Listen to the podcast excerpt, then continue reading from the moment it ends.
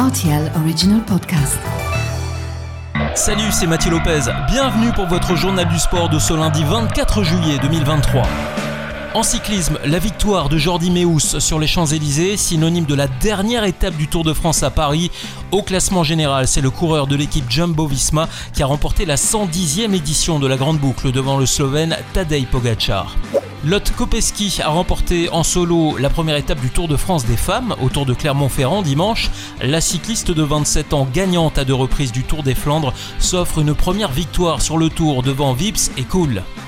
En Formule 1, Max Verstappen a remporté dimanche sa 9 victoire de la saison sur le circuit de Budapest. Lewis Hamilton était pourtant parti en pole position, mais il s'est fait doubler dès le premier virage par le pilote néerlandais. Lando Norris sur McLaren et Sergio Perez sur Red Bull complètent le podium en Hongrie. On notera également ce double abandon pour Pierre Gasly et Esteban Ocon sur Alpine. Toujours en sport automobile, Grégoire Munster a remporté dimanche le rallye d'Estonie dans la catégorie junior WRC. Le pilote belgo-luxembourgeois évolue également en WRC2 au sein de la team M-Sport. Enfin, le Finlandais de Toyota, Roven s'est offert le rallye d'Estonie pour la troisième fois. Devant Neuville et Lapi, il affiche désormais une avance de 55 points au championnat WRC.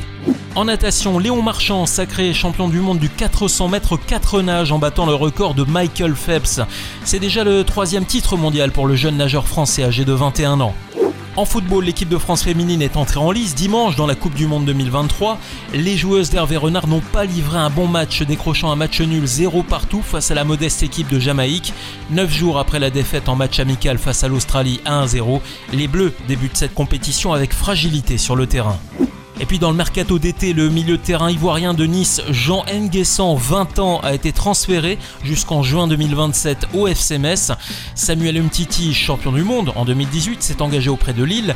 Benjamin Mendy signe pour deux saisons au FC Lorient. L'Olympique de Marseille a officialisé l'arrivée de l'attaquant gabonais Aubameyang qui a signé un contrat de 3 ans. Ismail Assar, en provenance de Watford, en Angleterre, pourrait également rejoindre la Canebière dans les heures qui viennent. Et du côté du Paris Saint-Germain, le club continue à montrer les dents contre Mbappé, privé de stage au Japon.